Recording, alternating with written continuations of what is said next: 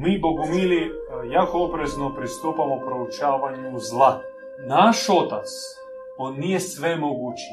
Što znači on, e, on je snažan samo u dobru. Prva zapovjed koju daje Demiurg svom stvorenju. Plodite se i množite. A druga zapovjed njegova je vladajte. Dobri ljudi, oni koji trude se da budu dobri. Oni koji njeguju sebi dobra načela i dobre vrijednosti. Po Kristo zaratustrenoj zapovjedi. Zlo nije ontološko. Krista bogumili smatraju svojim velikim učiteljem.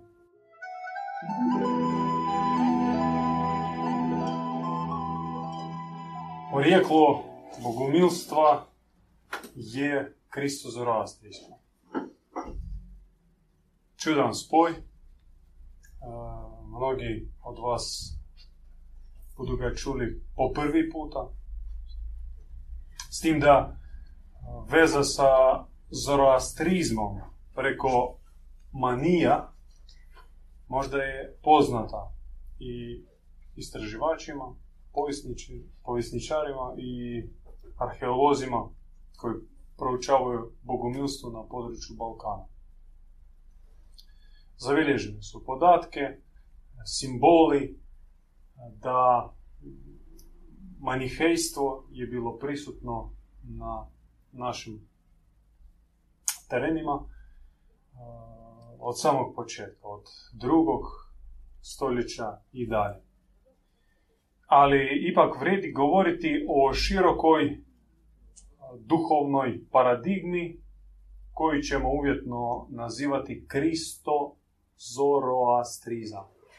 Sad ćemo objasniti o čemu se radi. Prvo Zoroastar ili Zaratustra smatra se nama prvim i mm, naj, najjačim prorokom u našoj postojećoj civilizaciji koji je na zemlju donio dualističku, dualističko učenje.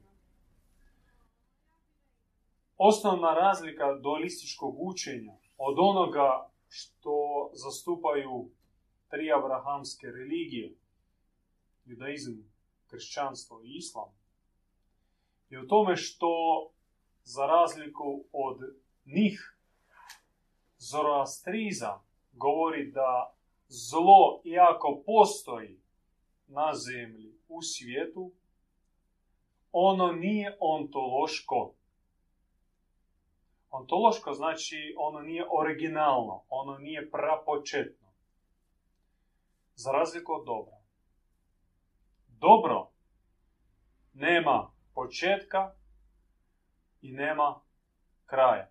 Ono uvijek bilo, ono je i uvijek će biti.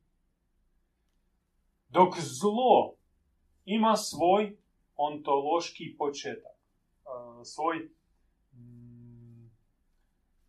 onaj dan D kad je ono nastalo. Sada postoje različiti mitovi i zoroastrijski mit e, isto tako objašnjava o nastanku zla, ali možda to nije predmet našeg današnjeg predavanja. Tome bi se vredilo posvetiti, malo uroniti se dublje i mi, bogumili, jako oprezno pristupamo proučavanju zla. Jeste, područje zla je obavezni predmet bogumilske spozne. Mora se znati što je zlo. Ali jako oprezno, dozirano i isključivo sa ciljem da bi se konačno od zla oslobodio. zlo nije ontološko, ono nije originalno. Ono je nastalo u određeni trenutak i tako glasi zaratustreno učenje. Dok tri abrahamske religije, zlo i dobro sve povezuje sa istim početkom, sa stvoriteljem, demiurgom. U judejskoj tradiciji on se zove Jahve, Elohim i još bezbroj njegovih funkcionalnih imena, poput Adonai, El Shaddai, El Kana, Bog ljubomore, Bog e, osvete, Bog rata. Kršćanstvo koje mi poznajemo, pravoslavlje, katoličanstvo, bezbroj protestantskih denominacija, e, mahom se baziraju na stari zavjet. Sami znate kako izgleda Biblija. 95% u njoj je starog zavjeta i samo 5% novog zavjeta.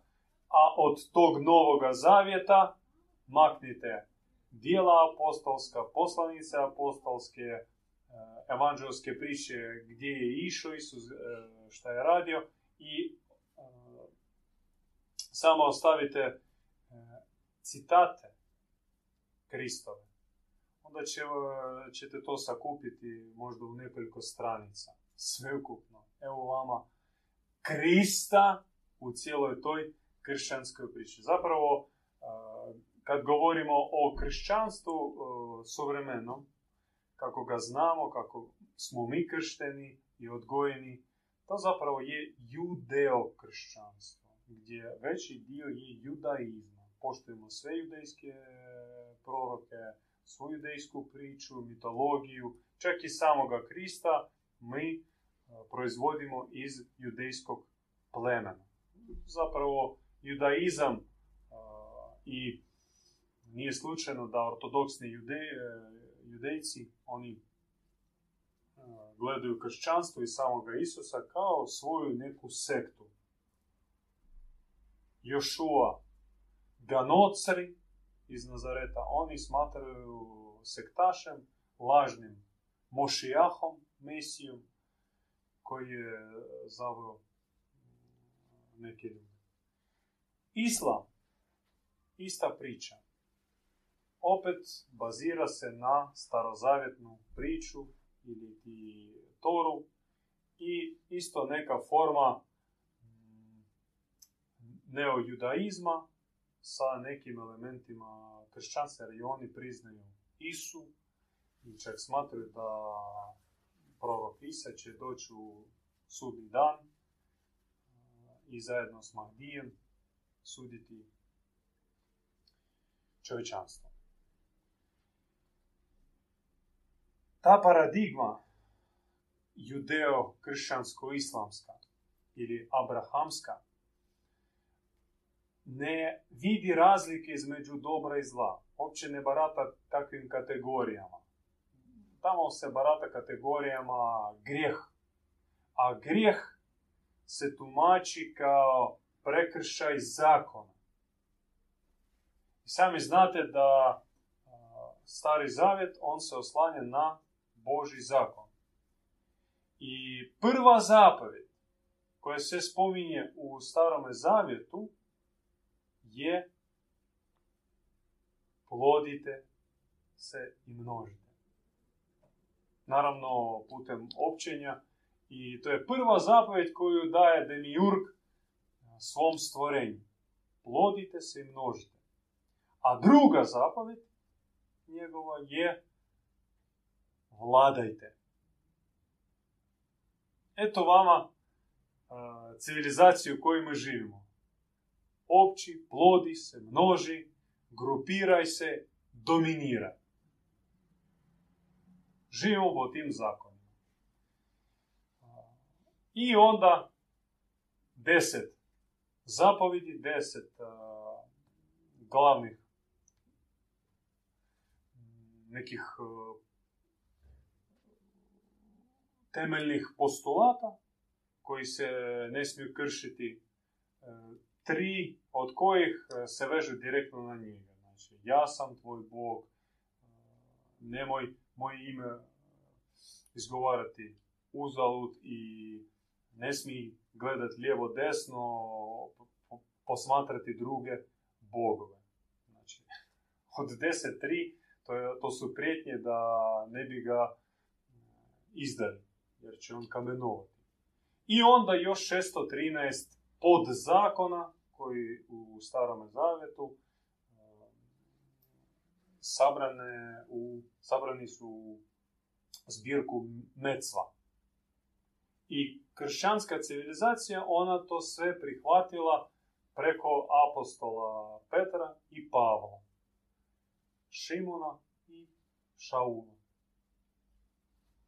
I onda tek e, nadogradili sa takozvanim svetim ocima, tipa svetog Augustina, crkveni sabori, e, rimsko pravo i mi živimo zapravo u civilizaciji e, zapadno-kršćanskoj koja se osniva, koja, se, koja je osnovana na diktatu zakona i kazni zbog prekršaja. I to vam je grijeh. Znači, Zoroastrizam, Zaratustra, barato sa kategorijama dobra i zla, suprostavljajući govoreći da dobro je originalno, autentično, ono je vječno i tek ono ima pravo biti. Zlo. Nije originalno, nije autentično, jeste ono se pojavljuje u određena vremena, ono napada čovjeka, iskušava čovjeka, želi prodriti unutrinu čovjekovu, uspjeva preko misli, pogleda, riječi i završavajući zlim dijelima, čovjek naginje strani zla, ali zlo je konačno i ono neusporedivo je slabije od dobra. Onaj prostor ili onaj mm, dio svemira koji je pokvaren sa zlom, on je mrvica nasprem oceana netaknutog dobrog univerzuma. To je bila glavna poruka Zaratustre. Sad, e, nemamo nažalost vremena tijekom našeg uvodnog predavanja dublje uču Zoroastriza. E, iako to je predmet našeg proučavanja i mi sebe smatramo e, Zoroastricima po našem praocu Zaratustre. Tome mi posvećujemo naša redovita okupljanje, predavanje četvrtkom. Ako želite, možete e, se nama pridružiti. Možete pročitati o tome u našim knjigama. Prorok Bogumilski današnjih dana, pomazanik Ivan Bogumil, zaista je obdaren e, sa darom boravka i čitanja u nebeskoj knjižnici. Mnogi taj dar su posjedovali kroz povijest i mi ga imamo, ali imamo pristup e, tek u neke, neke predsoblja te knjižnice. A Ivan Bogumil ima ulaz u arhive gdje su e, spremljene svitke, knjige iz drevnih civilizacija i njemu je dano čitati originalno zoroastrijsko učenje, ne ono koje je došlo do naših dana i dosta se isklapilo i sada veže se uglavnom na neku tradiciju i vanštinu. To je, nažalost, tako je u, naš, u našom svijetu, u tu materijalnom prostranstvu, da nekadašnja jezgra ispunjena svjetla ispunjena mudrosti i duha, isklapi se i pretvori se u neki vanjski kalop. Zapali vatru, izmoli neku molitvu i to moraš e, pravilno izmoliti na ispravan način, ispravno odjeću. Znači, više se pazi na vanjski dio nego na sadržajni dio i hvala Bogu ima takvih proroka pomosanika, poput Ivana Bogumila, koji nam mogu otvoriti vrata originalnog učenja. A sada dolazimo do drugog dijela tog imena, Kristus Zoroastrizam, Krist.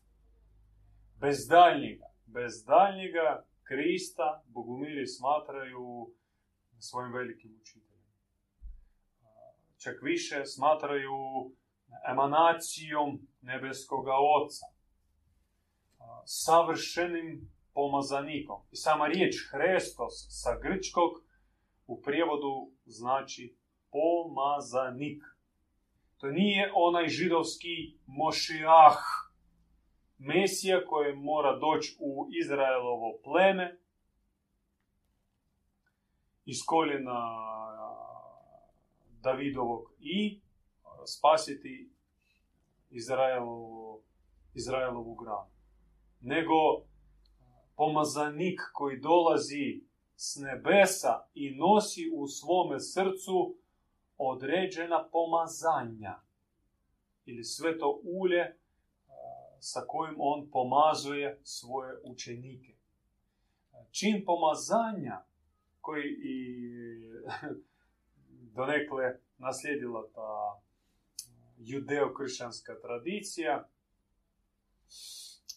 i većinom to sakramentalizirala, šta je to, pomazao uljem i gotovo. Bog na smrtnom odru ili prije pri, pričesti, za vrijeme vinčanja, ruke, čelo. Pomazanje naravno najprije mistično. I to je predaja onih posvećenja koji pomazanik nosi u svom srcu. Krista bogumili povezuju sa perzijskom tradicijom.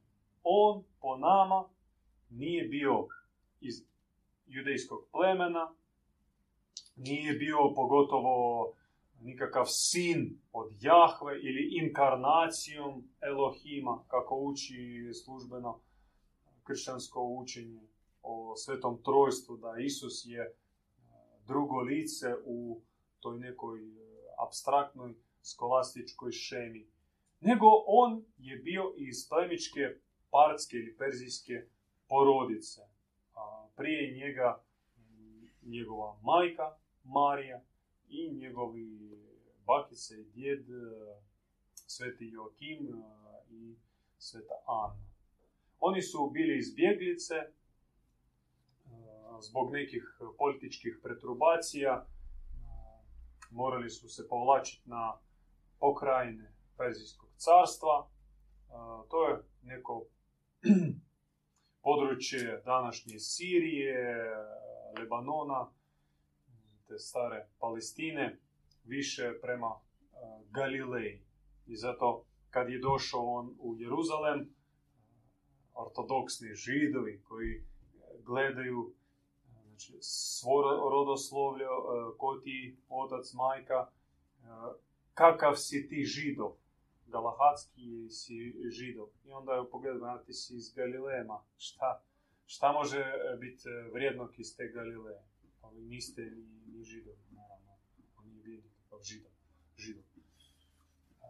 On je bio iz perzijske porodice i prolazio je od malena posvećenja u zoroastrijskih stareca, mudraca. Također zajedno s majkom boravio neko vrijeme u Egiptu, jer morao bježati od progona. Prolazio i tamo svoje posvećenja, da bi na kraju svojom odlukom došao u Palestinu. Iako mm, mudraci kod kojih je učio nisu ga baš blagoslovili da ide u Palestinu, upozoravali da ovi će tebe ubiti.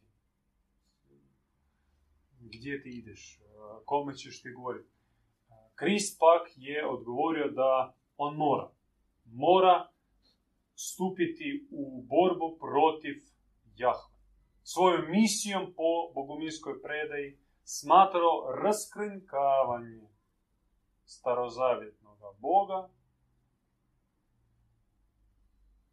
kao džavola pod maskom demiurga. I to čak ostalo u određenim citatima iz Novog Zavjeta, gdje on kaže, obraćajući se farizejima, vi ne znate mene, ne znate mog oca, zato što moj otac nije vaš otac. I vi ne možete mene razumjeti.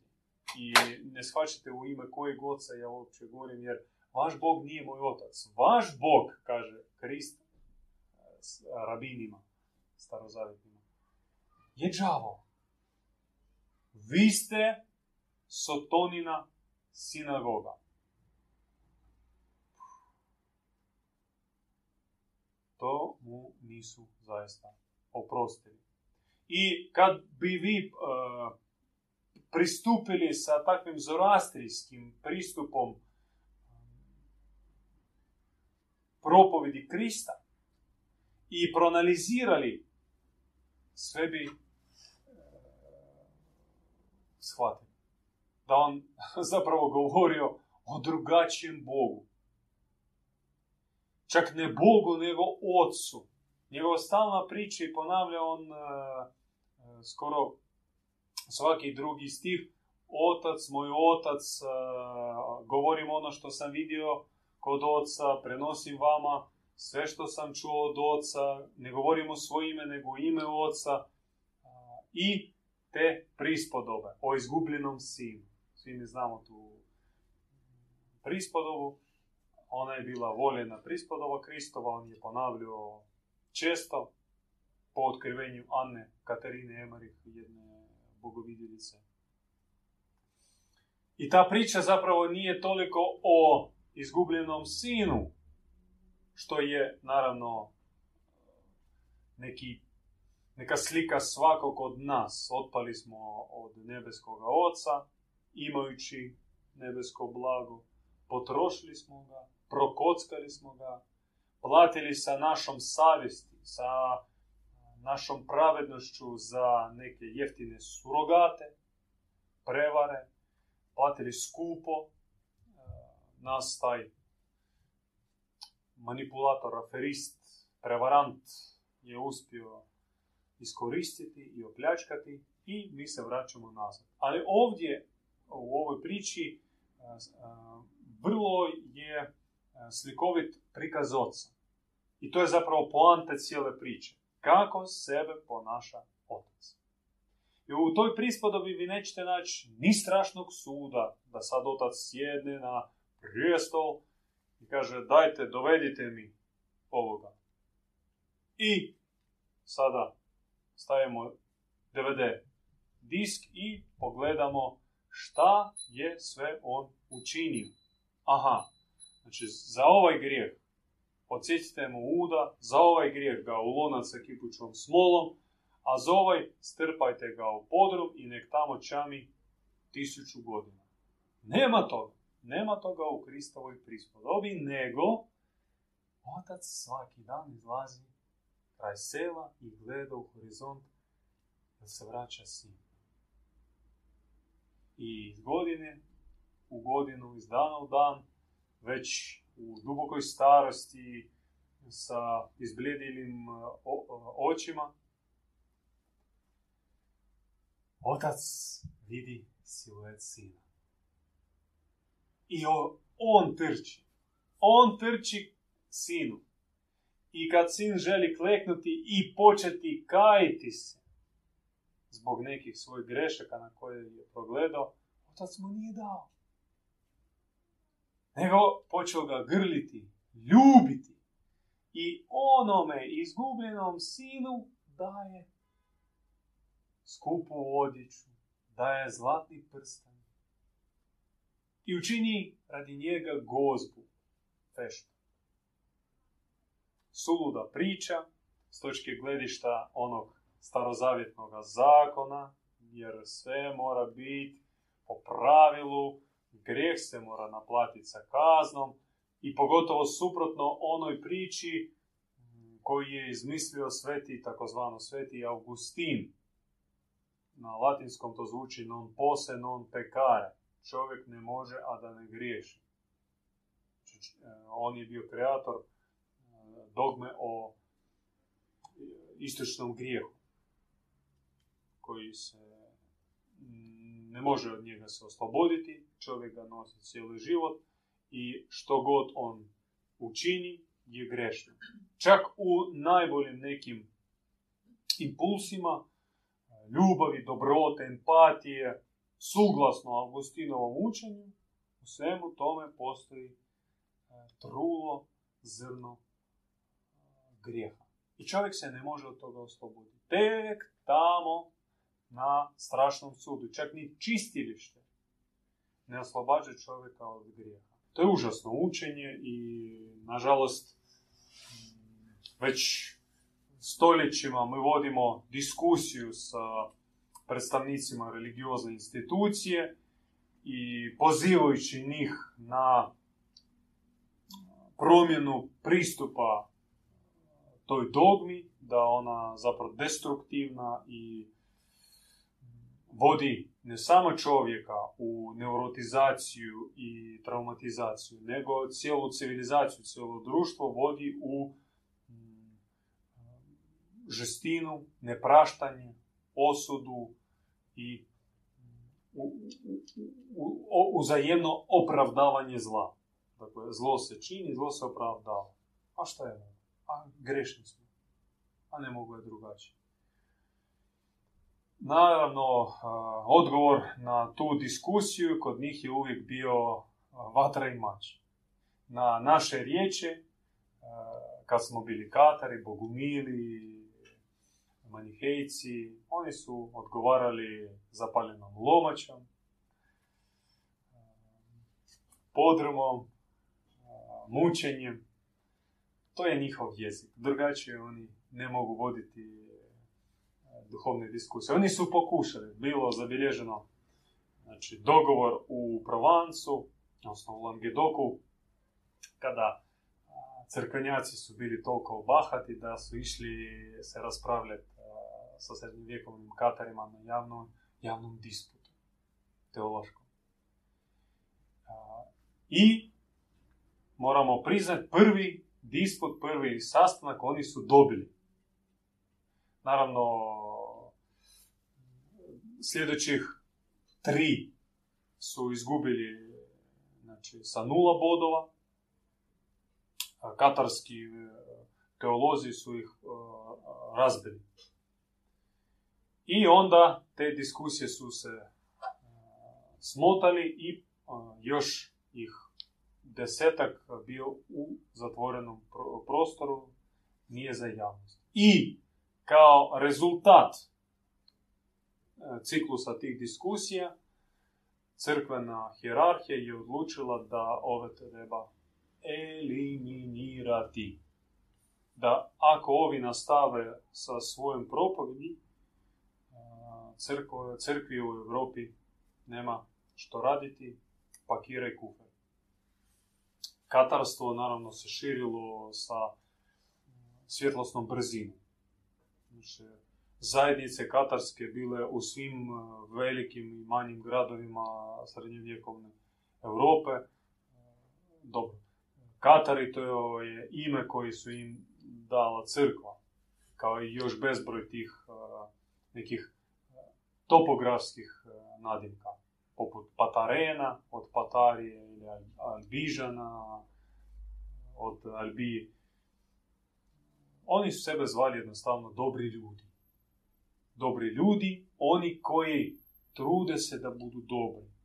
Oni koji njeguju sebi dobra načela i dobre vrijednosti po Kristo zaratustrinoj zapovedi.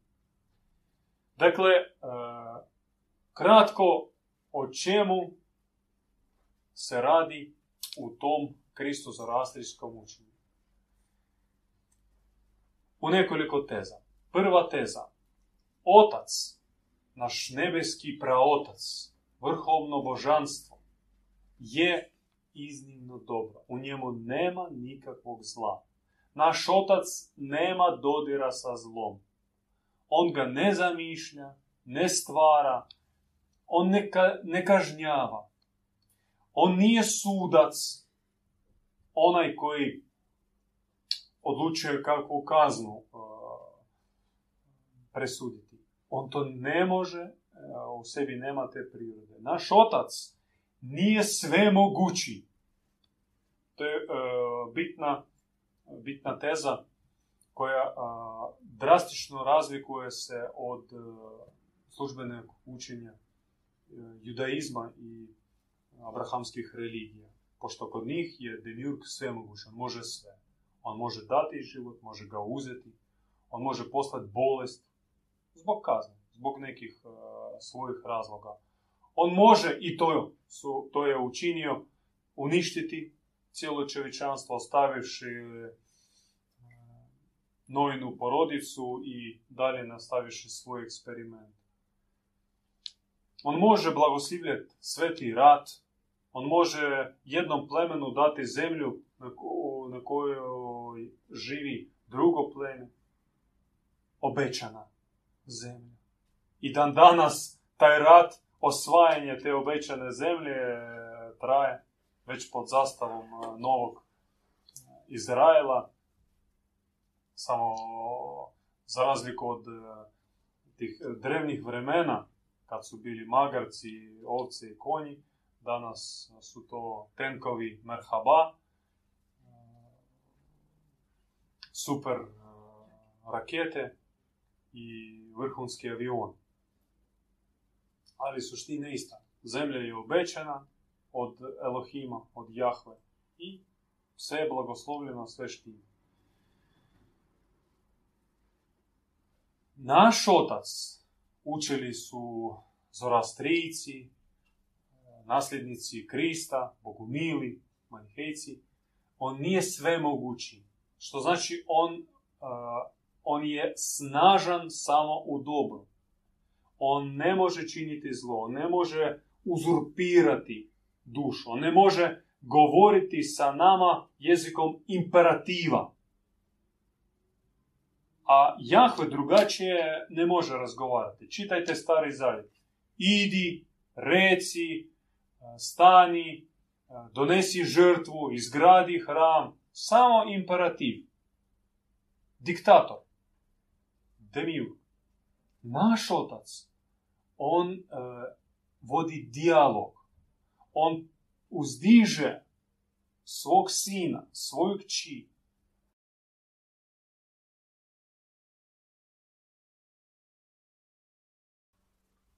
svoje dijete na isti, čak veću razinu od sebe. To je priroda istinskog i ispravnog roditelja. I takav je naš otac. On u svom stvorenju ili u onome što rađa želi biti veći od sebe samoga. Nadići sebe, prevazići sebe. Takav je naš otac. On je ljubeći i više nego ljubeći, on obožavatelj.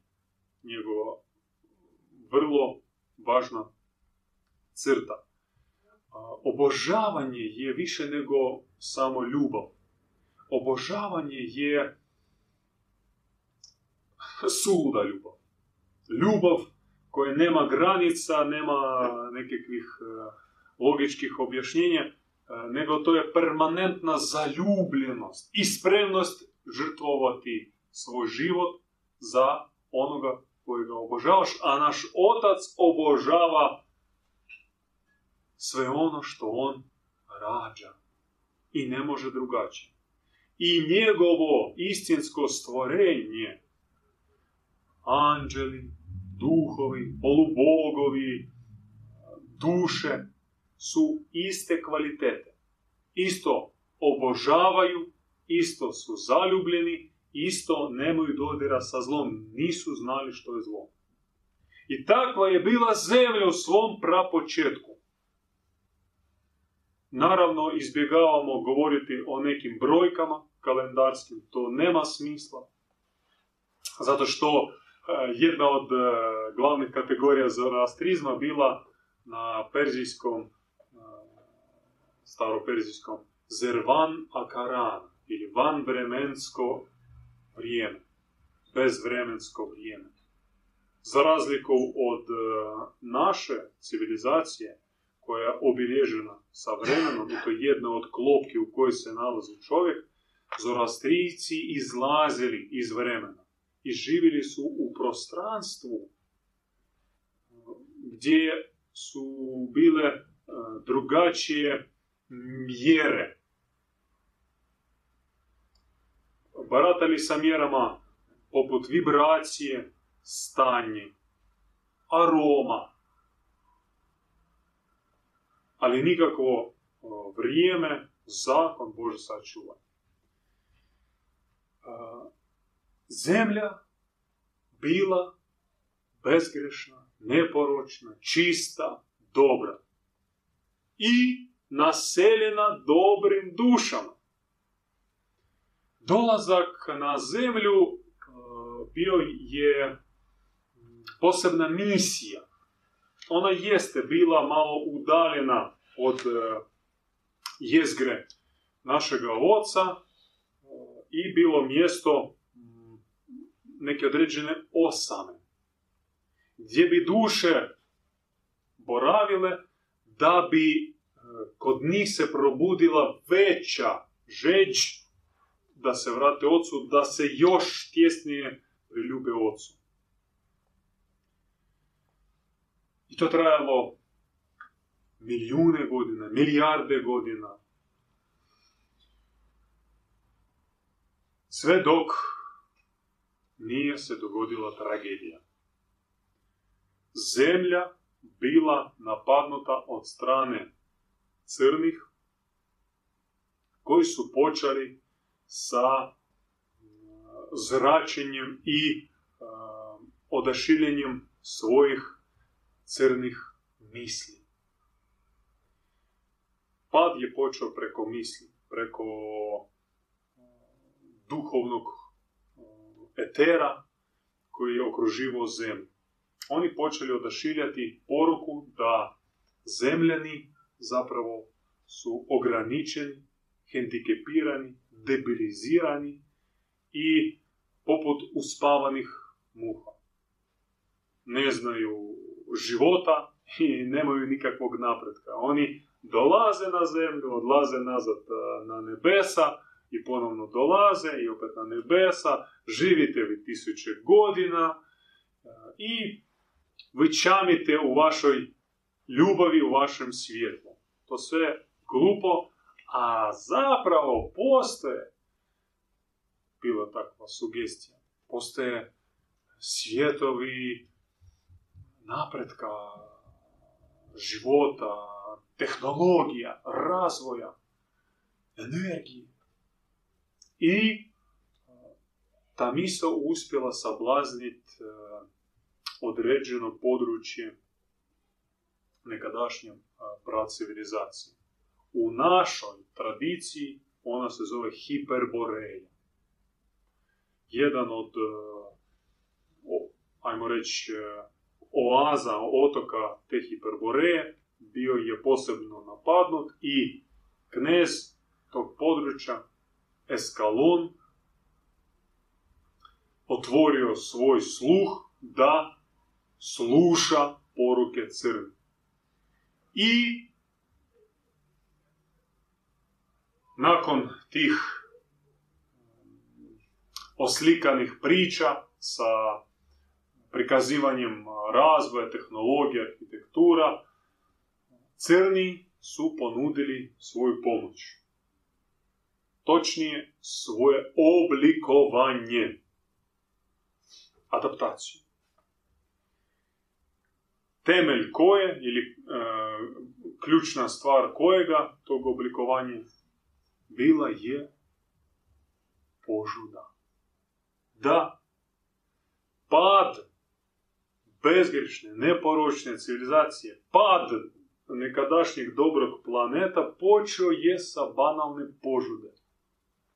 Požuda je bio taj trojanski konj koji je doveo na zemlju koncentrat i sjeme zla. I ono područje Hiperboreje koji je vodio kneze Skalon, prihvativši požudu. Prvo u nekim sublimiranim, subtilnim, perfidnim formama, mentalnim, abstraktnim, e, astralnim formama.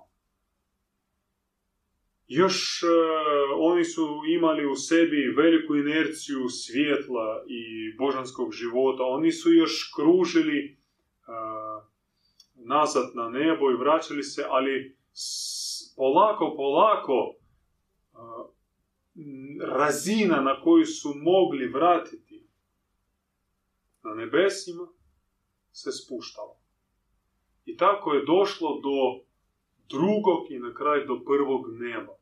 Dakle, počeli se vrti doslovno tu oko zemaljskim orbitama. Zatvoren je bio odlazak u kraljevstvo, nisu više imali u sebi dovoljno svjetlosnih čestica da bi izdržali žar svjetlosti koji gori u kraljevstvu nebeskom. I polako požuda od tih perfidnih formi e, spuštala se na fizičku razinu. I s tom požudom u tim hiperborejcima, kasnije Atlantiđanima, počela se razvijati zlo, zlo načelo. U bezbroj formi. I, naravno, sve to bilo popraćeno uz, sa, od strane crnih laboranta, tih doktora koji počeli su se utjelovljivati i podučavati nekadašnje polubogove u smjeru tog zločastog razvoja. Da onaj koji ima snagu, koji ima oružje, taj će dominirati. Onaj koji je žešći, taj će vladati. Onaj koji je lukavi, taj će imati više. I polako bogoljudi, hiperborejci, pretvorili se u ono što se danas zove homo sapiens sapiens. Ili ti ljudi. Mi jesmo oni nekadašnji polubogovi koji živjeli po tisuće godina, nisu spoznavali e, zlo, živjeli isključivo u dobru, koji je otvoreno bilo nebo, koji izravno gledali lice oca, kontemprirali ga, za koje nije bilo potreba e, u molitvi ili u asketizmu, jer e, njihov život, njihov dah je bila molitva, njihov pogled je bila e, liturgija, njihova misao bila, bio hvalospjev. A kola koji su vodili moglo trajati ne sati, nego godine. Mogli godine voditi kola sa nekim kratkim prekidima. Hranili su se manom nebeskom, svjetlom. A danas čovjek došao do toga da jede svinje. Evo vama put od anđela do nađite epitet. Sve ukupno, taj proces kod Bogumila se zove adaptacijsko preoblikovanje. Ponovim, temelj tog oblikovanja je požuda. I izvor požude bio je u jednoj crnoj, ajmo reći, božici ili dem, demonici. Ime koje u zorastrizmu bilo Ažida Haka ili Velika kurva. Da, ona koja se spominje u Ivanovom otkrivenju.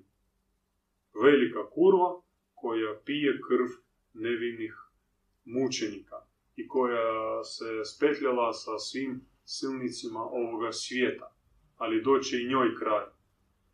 Od te velike kurve zapravo i bila, bio je impuls požude. Ona je majka požude. I ona je postala ne majka nego mačeha nama. Rađajući nas odozdo iz nekih sorogatnih sastava za pomiješanih, nepravedan, neurotičan, žestoki život. I taj proces se nastavlja. Degradaciji nema kraja. Kraj je druga smrt. Što znači ne smrt tijela, nego smrt duše. Kada duša, koja je rođena na visokim nebesima i koja sastoji od božanskih čestica, kada ih izgubi sve, onda se događa eksplozija duše, raspršavanje njeno i ona nestaje. Za to je, to je strašna tragedija. Kada besmrtna duša, besmrtna duša može umrijeti. Da, i to je moguće i to je pravac prema kojem ide današnji čovjek. Naravno, mistična predaja Bogumilska govori da e, svaka duša ima tajanstveni otisak u nebeskoj arhivi. Znači svaki od prisutnih i svi koji hodaju tu po cesti, živu pored nas, svi imaju svoj praotisak, kao neki kalop e, iz kojeg je nastala duša. I po Božoj voli, ako bude za to odluka svevišnjega, premudrost može ponovno e, stvoriti tu dušu. Ali to nije, nije, nije, nije nužno, nije obavezno. Kako zlo i pad se dogodio preko požude, tako preporod ili obnova, mi sad dolazimo do drugog dijela, a šta sad s tim? Kamo ići? Ta obnova događa se preko djevičanstva ili čednosti ili čistoće. I ne samo nekoj znate, moralnoj kategoriji kao umjerenost u svemu poput nekih stojika drevnjo-grčkih filozofskih škola. Ne. Čistoća mora biti božanskoga porijekla. Čednost, ona mora biti nezemaljska, nego originalna. Toga naravno na zemlji malo. Gdje naći e, uzorak takve čistoće? Mogli ga naći i bilo je takvih uzora živih svetaca. Takav je bio Zaratustra, takav je bio Krist, takav je bio Mani. Tako, takvi su bili srednjovjekovni bogumilski didovi, katarski perfekti, tako je bila Marija Magdalena. Takva je bila. I želim vam predstaviti sada knjigu. Takva je bila bogumilska svetica, duhovna majka, Eufrozinija. Ona je bila duhovna majka našega oca, Ivana Bogumila. Živjela je u drugoj polovici 20. stoljeća i ona je fenomenalna. Naravno, pripadala je katakomnoj grani koja nije išla surađivati s komunistima, s bolševicima. Živjela je na području današnje Ukrajine, blizu jednog velikog središta u gradu Počaje. I ona pripadala tajnoj katakomnoj grani bogumilstva. I ona je bila isto jedan od možda najbližih nama uzora te vanredne svetosti, te nezemaljske čistoće, te apsolutne čednosti. Ova knjiga je njenih pouka. Jedna od dvije knjige koju mi sada prevađamo i uz Božju pomoć i, i vašu pomoć, da Bog da, ona će uskoro izaći. Zaista praktične pouke. Ona je posebna po tome što ne samo bila čedna, sveta, pravedna, nego znala poučiti svoje učenike, i to predaje u ovoj knjizi, praktičnoj svetosti. Kako dostići svetosti? Kako se očistiti od unutarnjega zla? Kako postati svet? Kako? Njenim jezikom steći duha svetoga. Jedina možda u 20. stoljeću učila o praksi stjecanja duha svetoga. Riječ stjecanje znači akumuliran, skupljanje duha svetoga, jer po toj bogomilskoj katakomnoj predaji duh sveti se ne predaje samo sa polaganjem ruku, to je sve glupo, neki sakrament ili krizma, ta prva pričest i dalje čovjek ima duha svetoga. To je, naravno, danas e, nikom nije tajna da to nema nikakvog smisla. Duh sveti se stječe.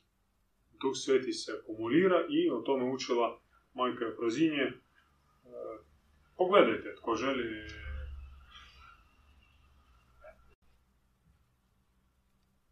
institucije. I sad vi e, možete shvatiti e, zašto.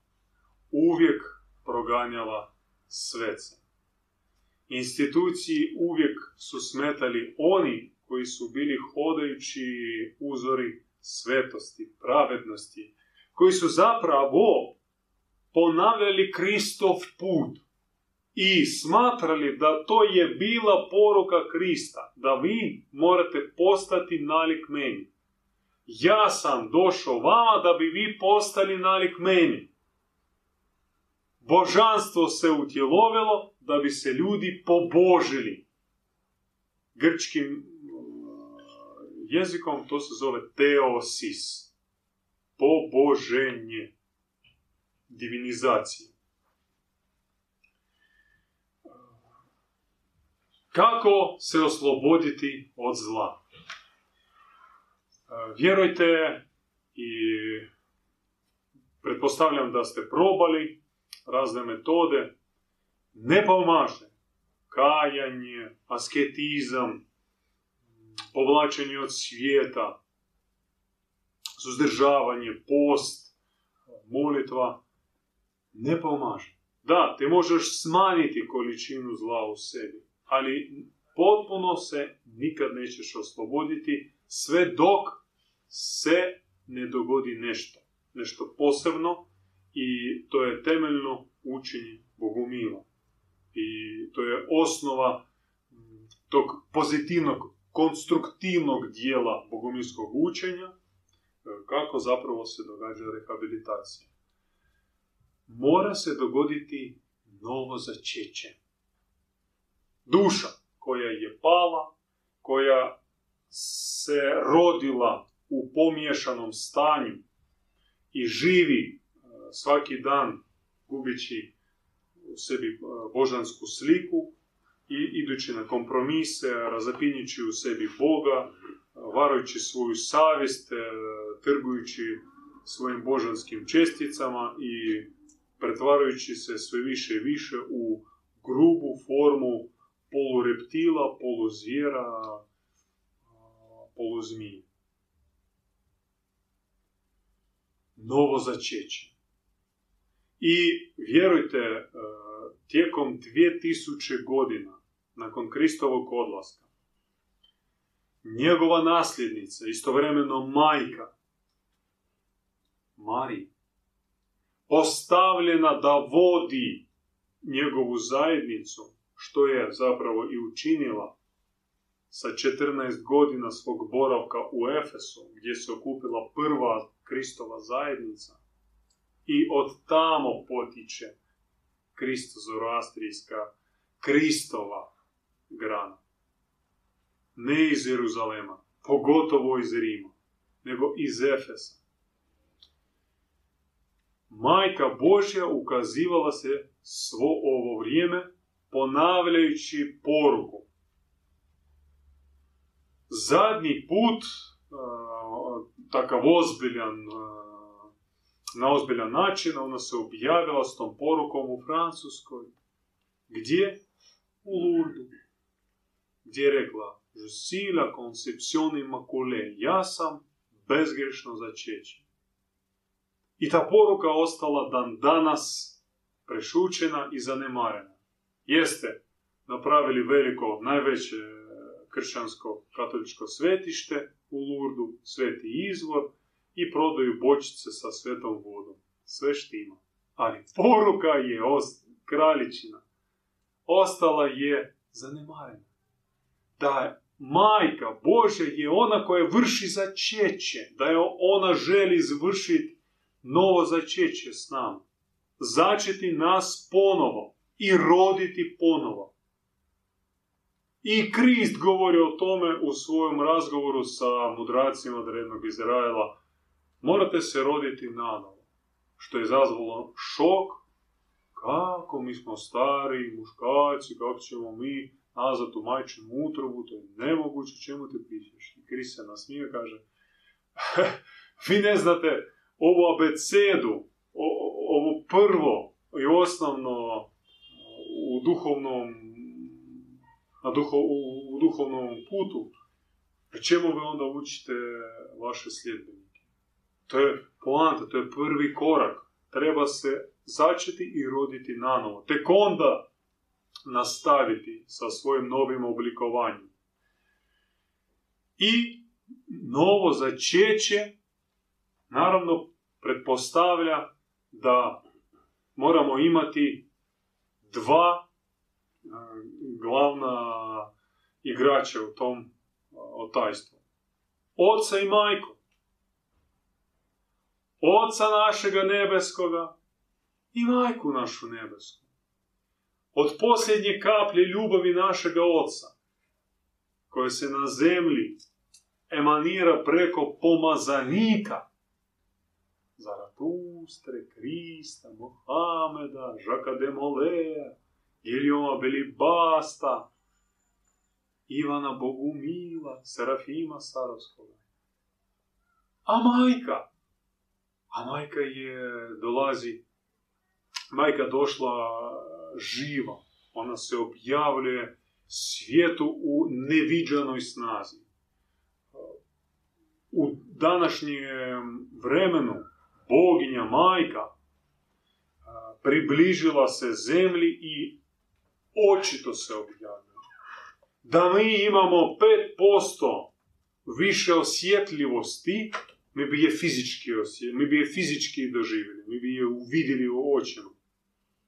Ali, pošto smo degradanti, debil, debilizirani, znači hendikepirani u božanskom smislu, izgubili svoju božansku prirodu, mi je ne čujemo, ne vidimo. Čak i kad molimo neku krunicu ili gospenu molitvu, više ona je virtualna i mentalna.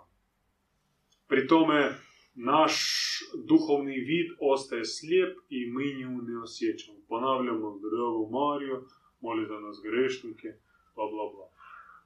I ponavljamo komantru. Apsolutno abstraktno bez viđanja. A moramo i vidjeti. I ona poziva nas u svoje srce. Od toga počinje zapravo i e, novo začeće. Potrebno se uroniti u njeno bezgrešno srce. To je čin, čin posvećenja. On se događa preko onih koji su ga već izvršili. U tome i poanta nasljeđa i pomazaništva. Znači, pomazanik, u našem slučaju Ivan Bogomil, prošao taj put posvećenja majci. Ona se njemu ukazala prvi puta 1984. godine i od tada ga ne napušta, a on njoj ostao vjeran. Po cijeni života, prijetnji, trovanja, proklinjanja, teških anatema i potpunog bojkotiranja od strane vladajuće klike, svjetske klike, naravno, nema zemlje koja ga dobrodošlice dočeka i da mu neki medijski eter, nema šanse. Oni će raznorazne aferiste, manipulatore i prevarante pustiti na pozornicu, ali ne takve osobe kakav jest Ivan Bogun. On je posvetio svoj život majci. Potpuno. I ona ga preporodila. Zato da bi po njegovom primjeru oblikovala i druge. Njega postavlja danas kao kalup novoga čovjeka. Kakvog ona želi roditi, odgojiti i da on boravi u novoj zemlji. O neporočnom začeću teško govoriti. Naravno, e, tu postoji ta mitologizirana priča o Isusovom začeću i samo o njemu. Još neke bajkovite e, slike, ali čovjek u suvremenu sa faluso-vaginalnom svijesti sa tom e, genitalnom navezanošću. Poslije sati i sati pregledanih pornografije i uronjavanje u močvarno blato požude, e, slušati o neporočnom začeću je muka. On ne razumije. Ima nade samo ako duša e, pozvana, odabrana i sama premudrost provela nju kroz cikluse nekih mm, sudaranja, udaranja po tom uspavanom homunkulu, da bi se malo uzdrmao, probudio i barem mrvicu otvorio sluha, otvorio pogleda da vidi i čuje. Onda nekim tajanstvenim e, sluhom duša možda percipira. Neće shvatiti, naravno, ali će uh, odjeknuti srce. A to je već uh, dobro za početak. Dakle, ne govorimo sada za vaše glave, za vaš racionalni mozak odgojni u školi, koja se bazira na Aristotelovu logiku.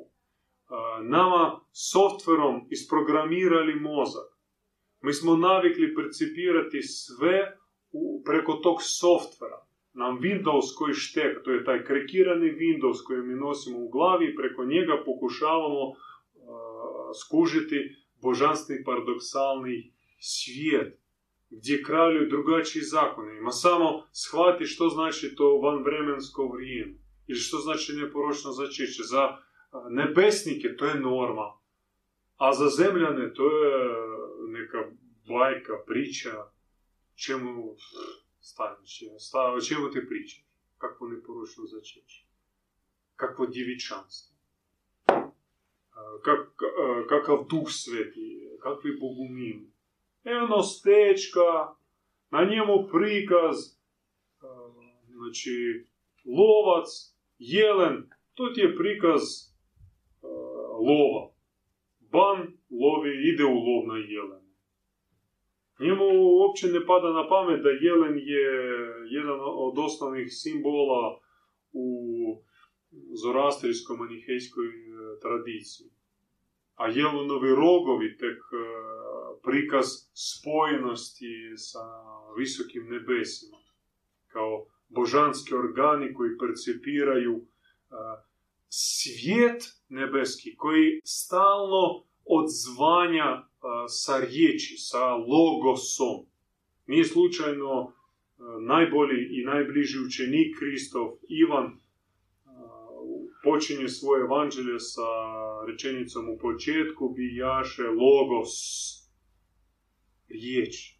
Znači, univerzum božanski, naš svevišnji, oni stalno govore.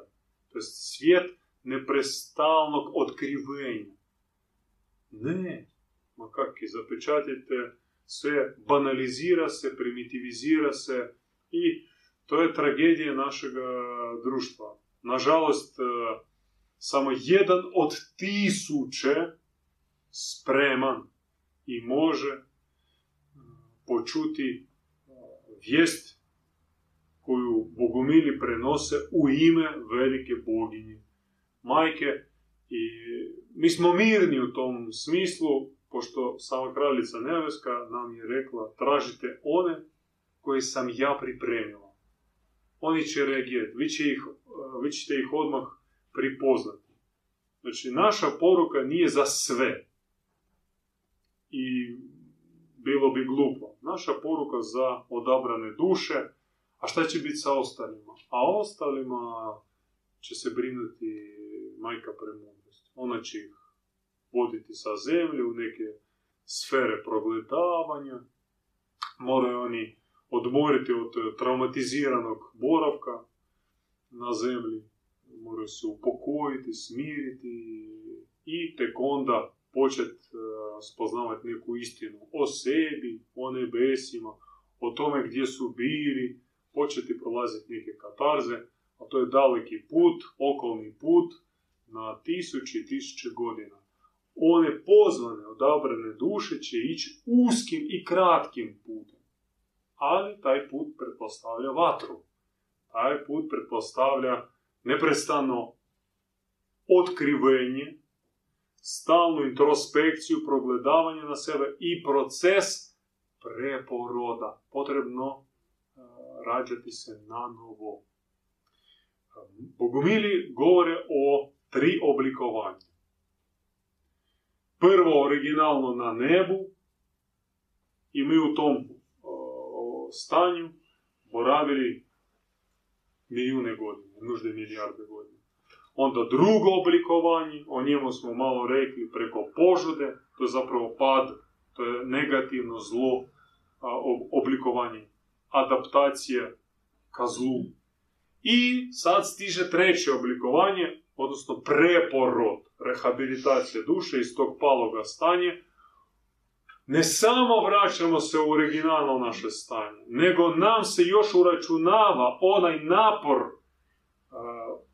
koji mi se dižemo iz paloga stanja i onda se mi uspinjemo još više nego smo bili u samom početku i u tome je konačna premudrost Božja. I u tome je njegova ljepota i njegovo milosrđe.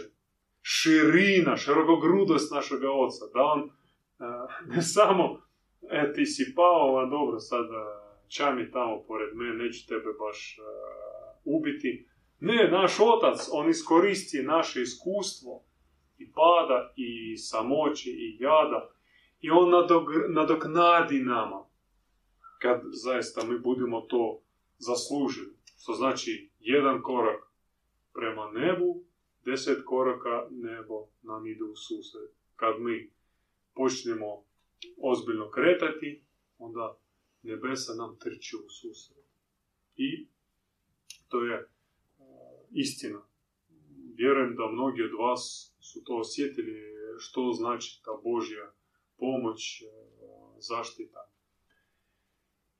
Kako se događa to realno oblikovanje, kakva praksa. Mi smo rekli o neporočnom začeću. To je čin vraćanja sebi izgubljenog gena načela neporočnog. Snagom kojega se odsjeće korin zla i to je objašnjenje zašto katarza, molitva i praksa dolazi poslije čina prihvaćanja neporočnog načela.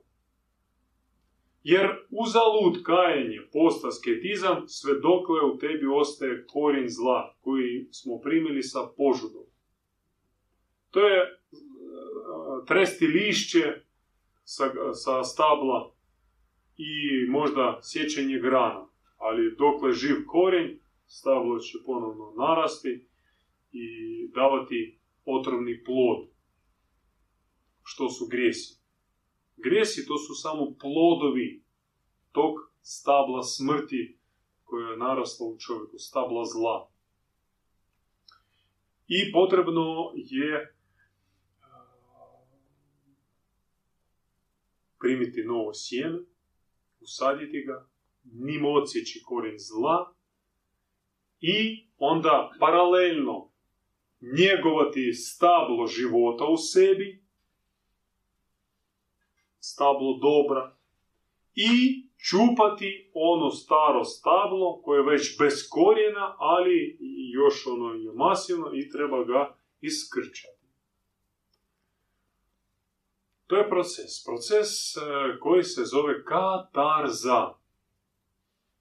Sad dolazimo do prakse. Da skratimo priču, bogumilska praksu možemo svesti, ona je bogata i zaista mm, ne možemo to objasniti i nema smisla to objašnjavati na uvodnom predavanju.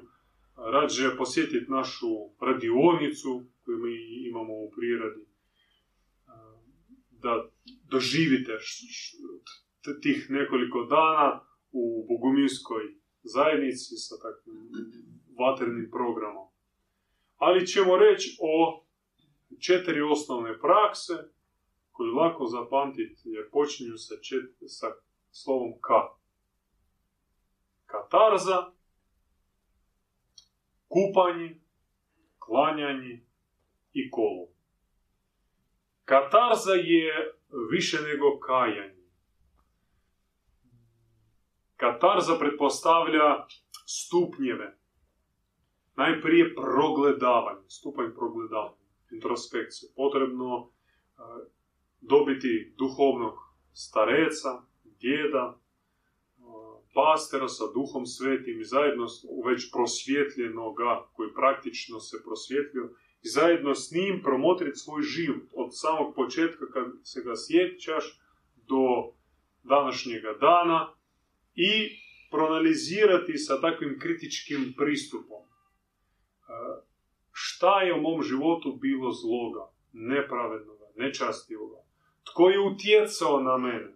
Kako sam ja iz tog nevinog djeteta koji je uopće željelo zagrliti e, čitav svijet i nije znalo e, što znači zlo, što znači biti škrti, lažljivac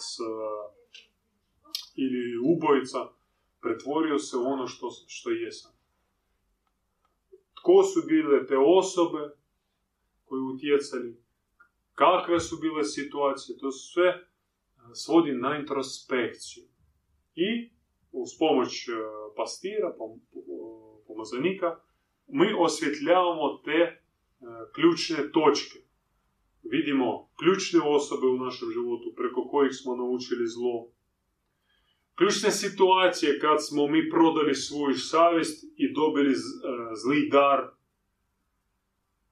dar manipulacije, dar e, iskorištavanja drugih i voditi biznes na račun drugih ili snalaziti se. To je proces. On traje onda dolazi do kajanja. Zaista mora se probuditi savjest i nam mora doći muka zbog svega što smo prošli i što smo učinili i sebi i drugima. Koliko smo mi otišli od nas originalni, koliko smo i izdali sami sebe, naši nebeske roditelji i mora doći zbog toga muka, bol, stid i sramota. I to je stanje kajenja. To je zapravo pravo pokajanje. Kad nam teku suze i kad nam uh, unutrini nas uh, neizdrživi stid. Ali toga malo. Katarza ide dalje. Potrebno je mm, nakon kajanja skupiti u sebi energiju pravednosti, pobune i doslovno iščupati iz sebe substancu primljenog zla. Doslovno ga izbljoti iz sebe, ali uz napor, uz pobunu, zlo samo po sebi ne napušta. Srce, ni um, ni naš savjest, e, njega treba tjerati. I to je egzorcizam. Ali egzorcizam tihi. Vjerujte, zlodosi e, napuštaju tijelo tiho, ali naravno potreban je napor. Znači, kod Bogomila nema e, tog špektakla sa, sa deranjem, sa tresenjem, sa padanjem, to je performance. Zlodosi napuštaju tiho, ali ozbiljno. I na kraju potrebno dobiti pečat zabrane na grijeh. To je konačni stupanj katarze. Što znači od svog pastira snažnog, ja dobivam pečat zabrane na grijeh. Kada meni ponovno prilazi zloduh koji mene iskušao, koji mene mučio cijeli život, recimo duh masturbacije. Muči, mnogi zaista muče se, ne znaju kako to pobijediti. Potrebno prvo proanalizirati kad je počelo, od koga se naučilo, kako je e, se razvijelo i gdje je otišlo, da bi na kraju postala muka, stid zbog toga, onda želja to izbljuvati iz sebe, izbaciti iz sebe i na kraju dobiti pečat zabrane na masturbiranje. Dakle, kad dolazi neko opet sa blazni iskušenja, ja, ja imam zabrane, ja imam odmah reakciju otpora, pobune, tjeram taj zloduh od sebe. Znači, taj grijeh meni je oprošten, ja se od njega oslobodio i mogu ići dalje. I tako sa svim vrstama zla kojih je naravno puno. To je ka- katarza. Sljedeća praksa je kupanje. U mnogim duhovnim školama kupanje je prisutno kao vrlo važni element duhovne prakse. A kod bogumila je posebno. S tim da bogumili uh, vole se kupati na svetom izvoru, uz trajni blagoslov, vode i sa potpunim poljevanjem sebe. Voda mora biti što čišće, što bistrija, što hladnija, to bolje. Ako nema mogućnosti naći u blizini sveti izvor, iako, hvala Bogu, naše podneblje je bogato sa izvorima i mi u Zagrebu imamo izvor gdje odlazimo. Ali da možemo prakticirati to svaki dan i više puta dnevno, onda našu, naše kupatilo moramo pretvoriti u svetu kupe, gdje natočimo nekoliko kanti vode, pomolimo se, blagoslovimo, moramo osjetiti da se spustila nebeska sfera, milost, da voda primila od nas blagoslova, a voda je jako osjetljiva na vibracije našega srca. Moramo prenijeti vibracije srca preko naše verbalne molitve i blagoslova i onda poljiti se sa hladnom vodom. Kao inače, svaka bogomilska praksa, ona ima dva aspekta. Jedan negativan, jedan pozitivan. Negativan aspekt kupanje je gašenje libidoznog žarišta požude u nama. Ono se nalazi u astralnom tijelu, u dijelu abdomena i zapravo tamo se generira sva požuda koja onda sublimira se i razvija se u različite e, forme, e, otvaraju se čakre i čovjek postaje osjetljiv ili postaje takav šarmantan, seksualni kaldun.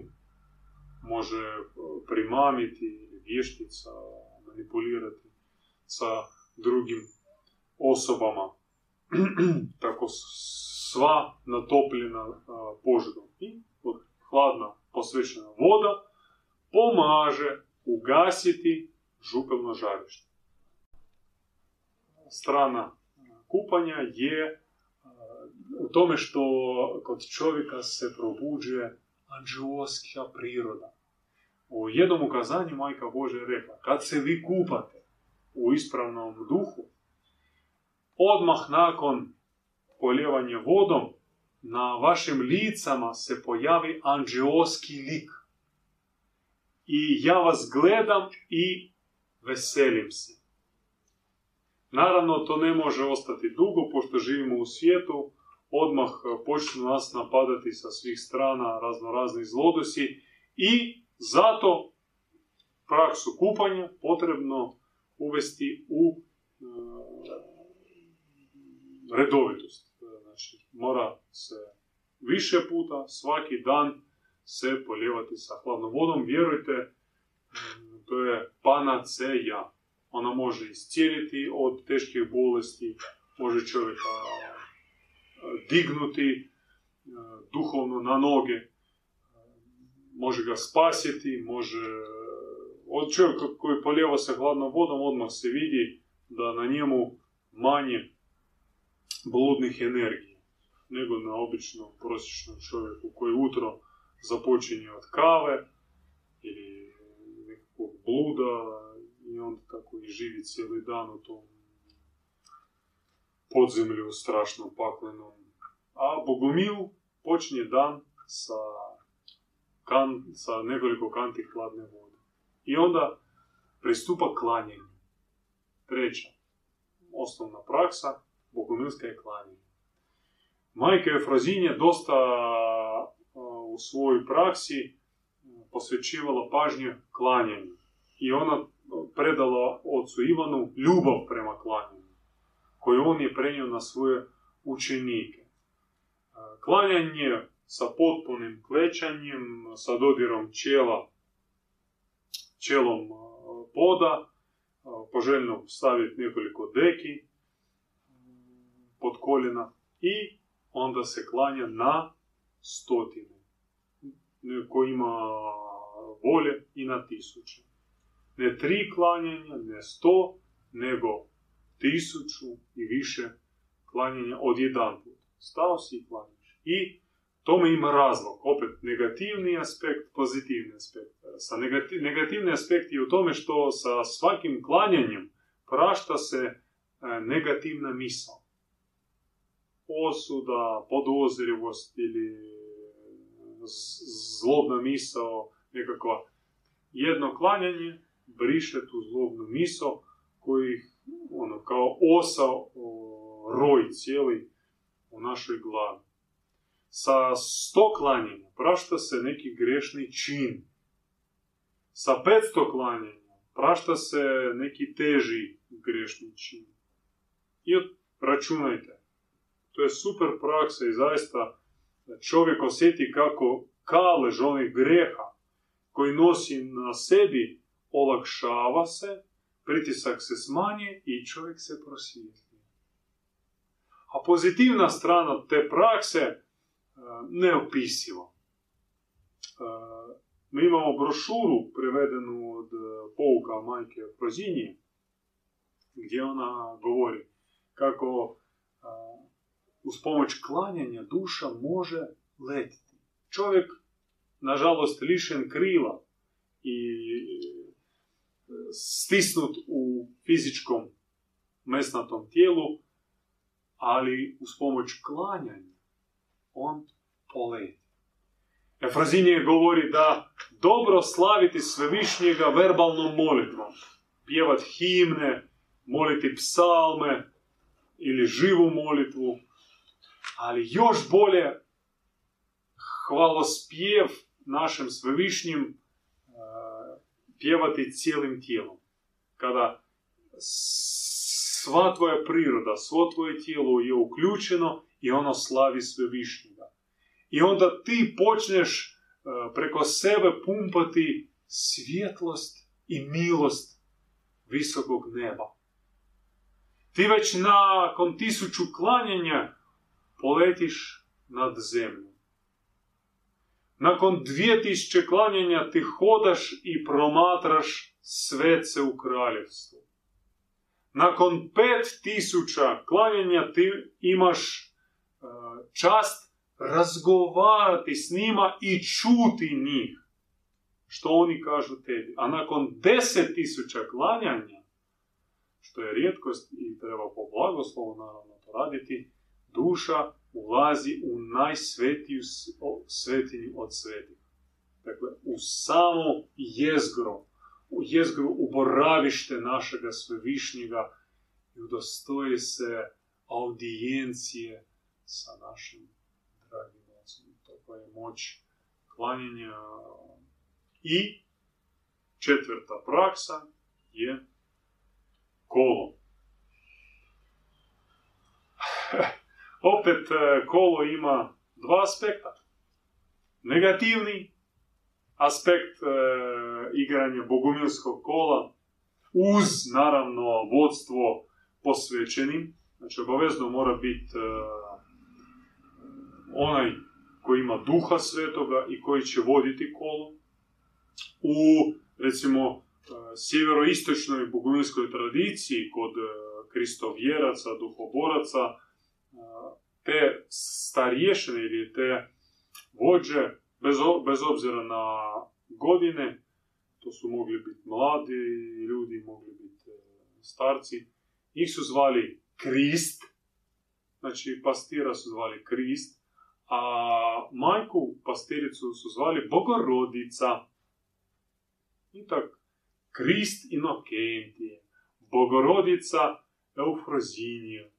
I oni vode kolo. Negativni aspekt. Znojenje. Mora se znojiti. Po bogomilima sa znojem za vrijeme igranja bogomilskog kola uz prisutstvo pomazanika iz čovjeka izlaze požudni, požudni sok. Tako, takav termin oni su koristili, požudni sok. Oni su govorili da čovjek, čovjekovo tijelo je puno bludnog soka koji smrdi, gnije, gnije. To je kao ona močvara, močvarna tekućina. Kada zgrabiš močvaru i stisneš ona tekućina, kao da je neka voda, zapravo smrdi i otrovna je. To je taj bludni sok koji cirkulira u čovjekovom tijelu, i fizičkom i naravno duhovnom tijelu.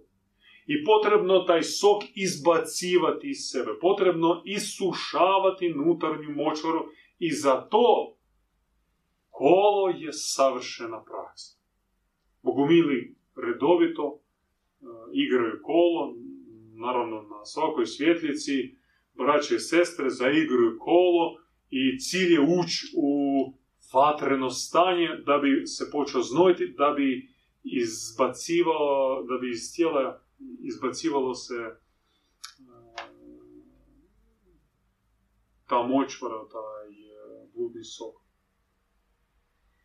I zaista to pomaže i odmah ti osjetiš kako, za razliku od onog užičkog kola nakon pet deci rakije, kada tebi samo se rasplamsava bludna, bludni nagon i poslije tog kola ti, tebi dolaze te glupe misli, kod Bogumila u bogomilskom kolu ti se osjećaš kako ti polako pretvaraš se u anđela.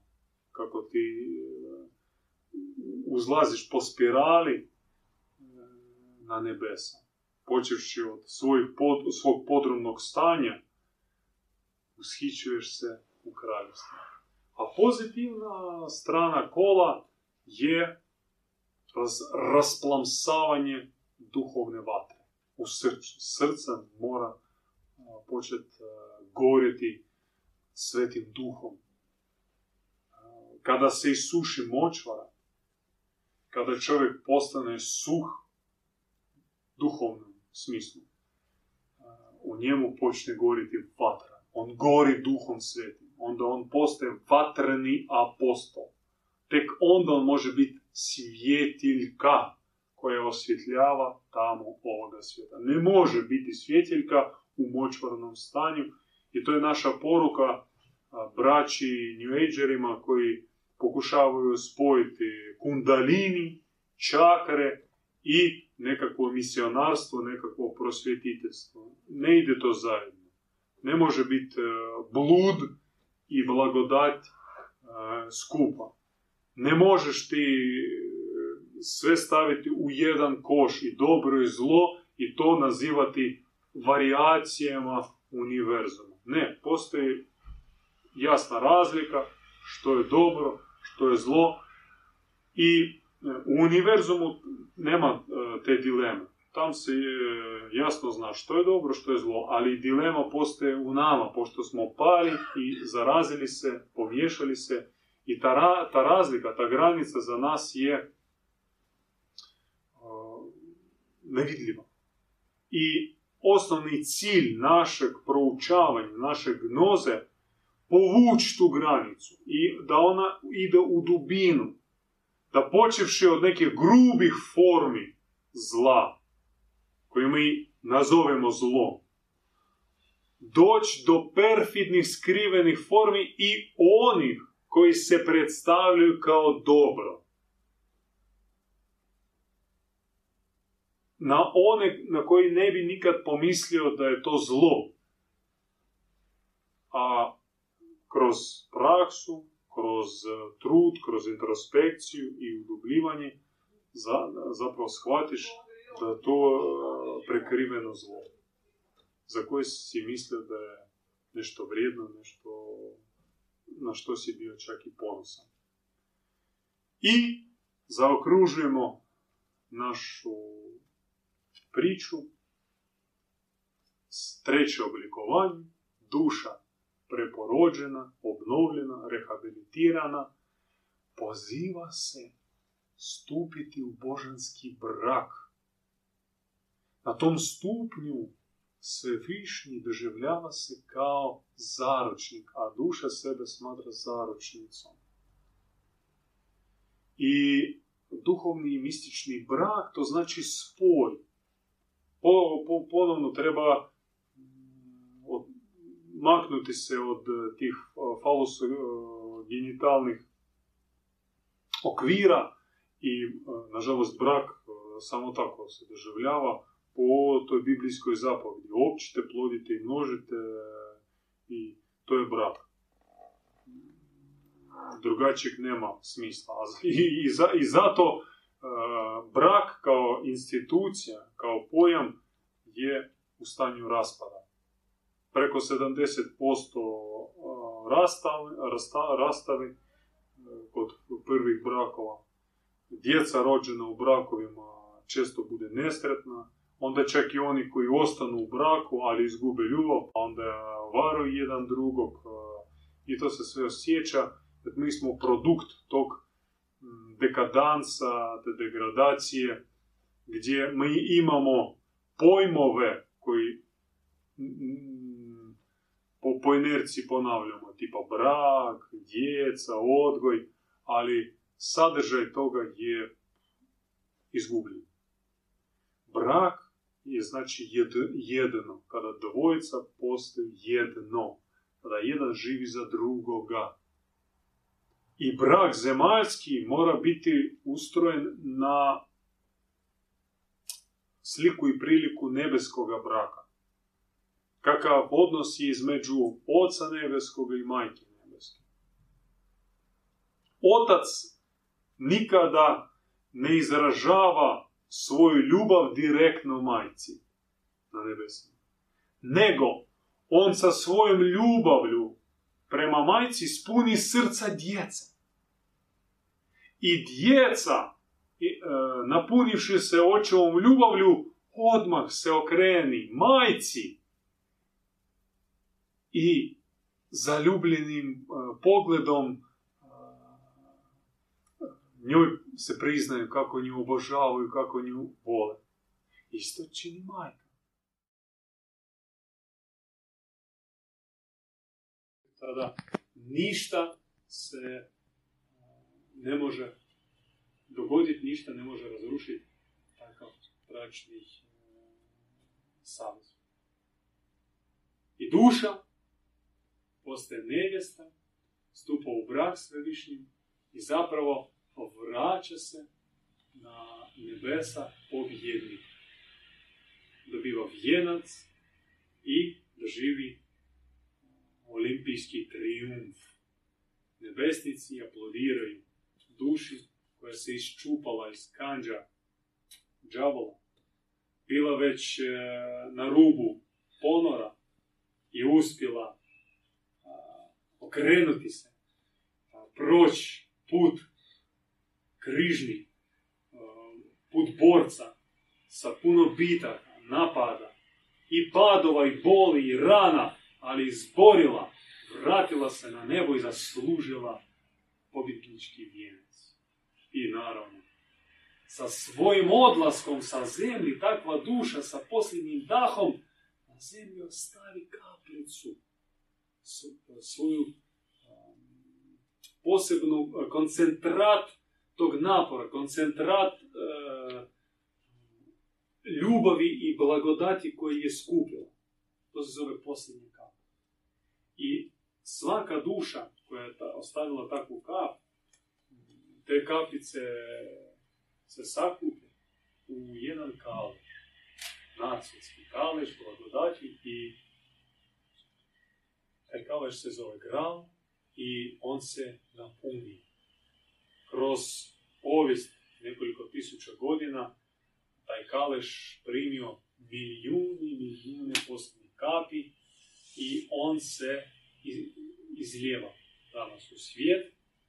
Danas on je predan pomazaniku i čuvaru, Ivanu Bogumilu i njegovi nasljednici, Melkisedekovi svećenici za vrijeme posvećivanja kaleža, za vrijeme Euharistije, u rukama držu i ispred sebe gledaju taj mistični kalež, u kojem fontaniraju 200 milijuna posljednjih kapi, svih mučenika ljubavi koji su ikad dolazili na zemlju. I onda Euharistija kod bogumilskih svećenika je vatrena, je živa, je stvarna. To nije uspomen sakramentalni. Evo vama kruha, evo vama vina, evo vama tijela moga, moje krvi, jedite moje tijelo, pite moju krv. To je teofagizam, znači žderanje Boga. Ne. Bogumilski pastir, on napoji iz kaleža tih posljednjih kapi, da bi duše koji se pričešćuju dobili impuls svetosti, pravednosti i mogli ići putem koji su tabanili veliki i mali kristi, bogorodice, pobjednici, borci te junačke duše. Da bi broj svetaca na zemlji se povećavao, da bi broj pravednika se umnožavao, da bi zajednica čistih i božih duša okupila ne stotine i tisuće, nego stotine milijuna pozvanih, odabranih duša. Mi živimo u takvo vrijeme i ta poruka kad tad će biti počuta i mi ćemo vidjeti uskoro. I za našeg života, mi vjerujemo u to, dogodit će se preporod zemlje i te zajednice bogumilske koje sama premudrost planira i rađa. Oni će niknuti po cijelom, cijelom licu zemlje i zemlja će doživjeti svoje zlatno dobu. Novu Atlantidu, novu Hiperboreju, novu božansku civilizaciju. Čestitamo vama na tome.